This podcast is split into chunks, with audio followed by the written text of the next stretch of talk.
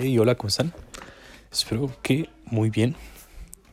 El día de hoy me gustaría terminar con esta miniserie de tres episodios sobre los inversionistas y los tipos de inversionistas que puedes em, encontrar en una empresa.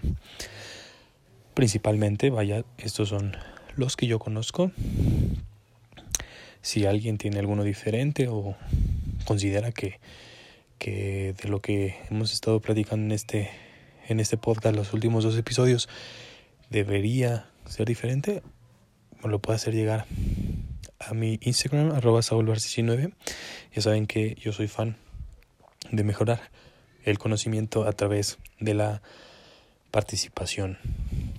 Y, y vaya, siempre me gusta eh, poner a debate eh, mis opiniones y también opiniones de alguna otra persona que esté dispuesta a pues defender posturas o argumentar con, em, con algo que tenga de experiencia o de conocimientos.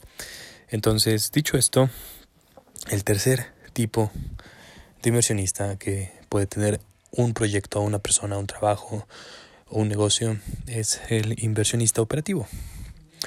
Generalmente, en mi punto de vista, esta, esta figura se utiliza principalmente con personas expertas, ya sea en algún área en específico o con el manejo de algún tipo de clientes, algún tipo de, personal. Son eh, general, generalmente personas que ya han tenido experiencia en el ramo que tienen una trayectoria que el emprendedor o el líder del proyecto busca seguir o busca eh, estar en sintonía con, junto con esta persona y se le hace una invitación a que participe de alguna manera, ya sea con su conocimiento o con su trabajo, simplemente también puede ser a través del consejo, de la guía, o de la capacitación eh, interna para que se logren los objetivos de una manera mucho más eficiente. Yo en lo personal considero que este tipo de socios son fundamentales en un inicio para un emprendedor, puesto que ya sea que lo llames un mentor o también le des participación en, en, tu, en tu negocio, eh, este tipo de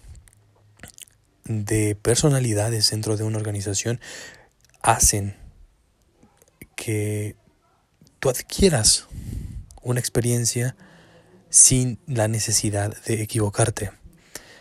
Es muy natural y es muy benéfico tener siempre una experiencia propia, pero también existen ese tipo de oportunidades para acortar caminos y acelerar resultados.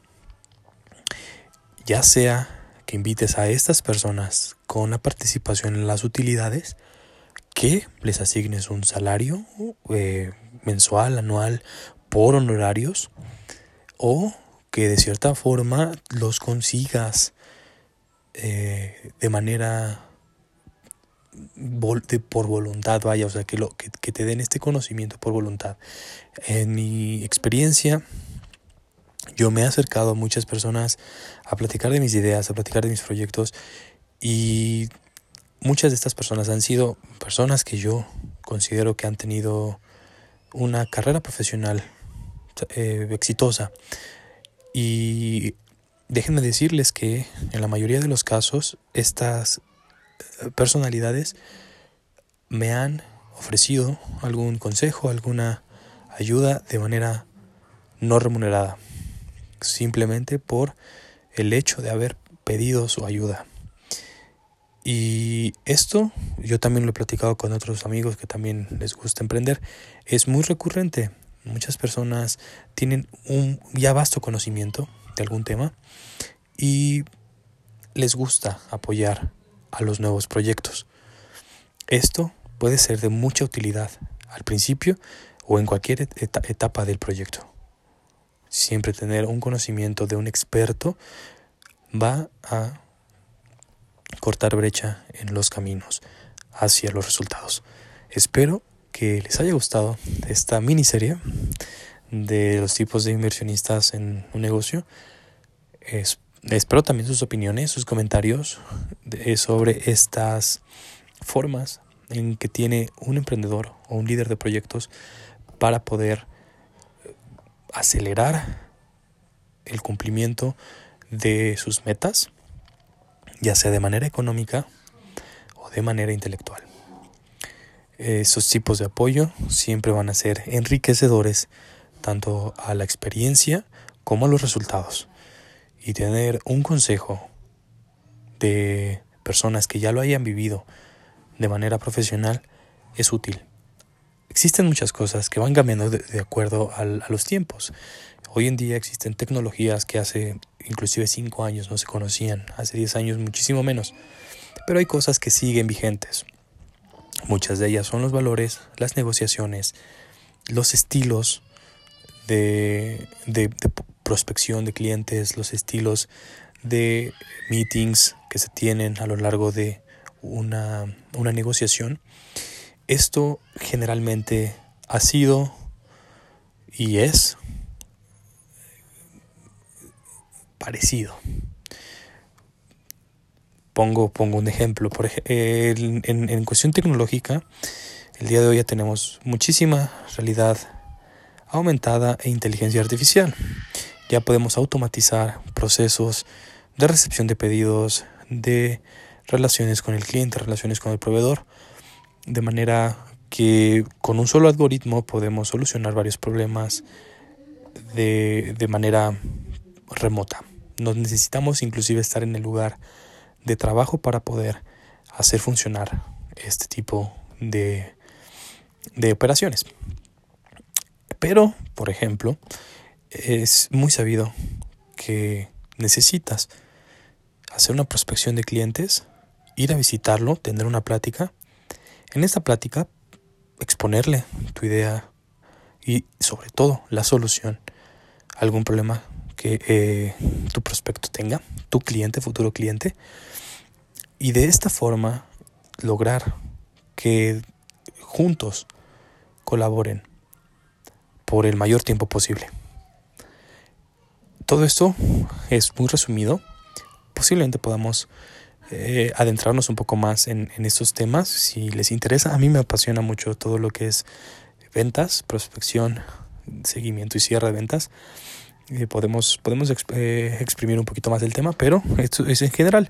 Y el, el modo en que se hace es muy similar en casi todos los campos, con casi todos los estilos. ¿Varía mucho entre culturas? Sí, definitivamente. Depende mucho del contexto, sí, claro. De la cantidad de personas también depende. Pero si ya tienes eh, el expertise de alguien que lo haya hecho por algún tiempo, te puede dar tips muy valiosos, muy, muy valiosos. El simple hecho de preguntar por eh, alguna referencia personal que te haya expresado tu prospecto anteriormente va a generar una conexión más íntima que lo preguntes de manera honesta, siempre, siempre con tu tono de voz y, y de manera natural y orgánica, va, va a ser una muy buena impresión. Sobre todo también recordar los nombres, recordar los lugares, recordar fechas, hace que generes una, una, conexión mucho más intensa. Y bueno, este tipo de consejos se los puede dar a alguien que ya lo ha vivido, que haya estado en el campo haciendo este trabajo. Si tú eres nuevo, y apenas estás incursionando, te puede resultar un poco difícil el hecho de experimentar por, cuenta propia rechazos, eh, negativas, largas, mm, contraofertas, desinterés. Te puede resultar difícil, entonces lo tienes que escuchar de alguien que ya lo haya vivido para que te des más ánimos. Al menos ese fue mi caso.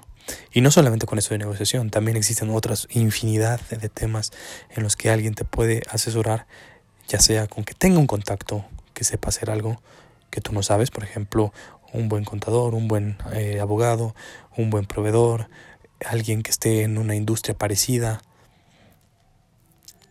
Todo esto se construye a través de relaciones y para esto los socios operativos pueden ser fundamentales. Déjame tus opiniones, tus comentarios. Voy a estar muy contento de leerlos. Nos escuchamos mañana.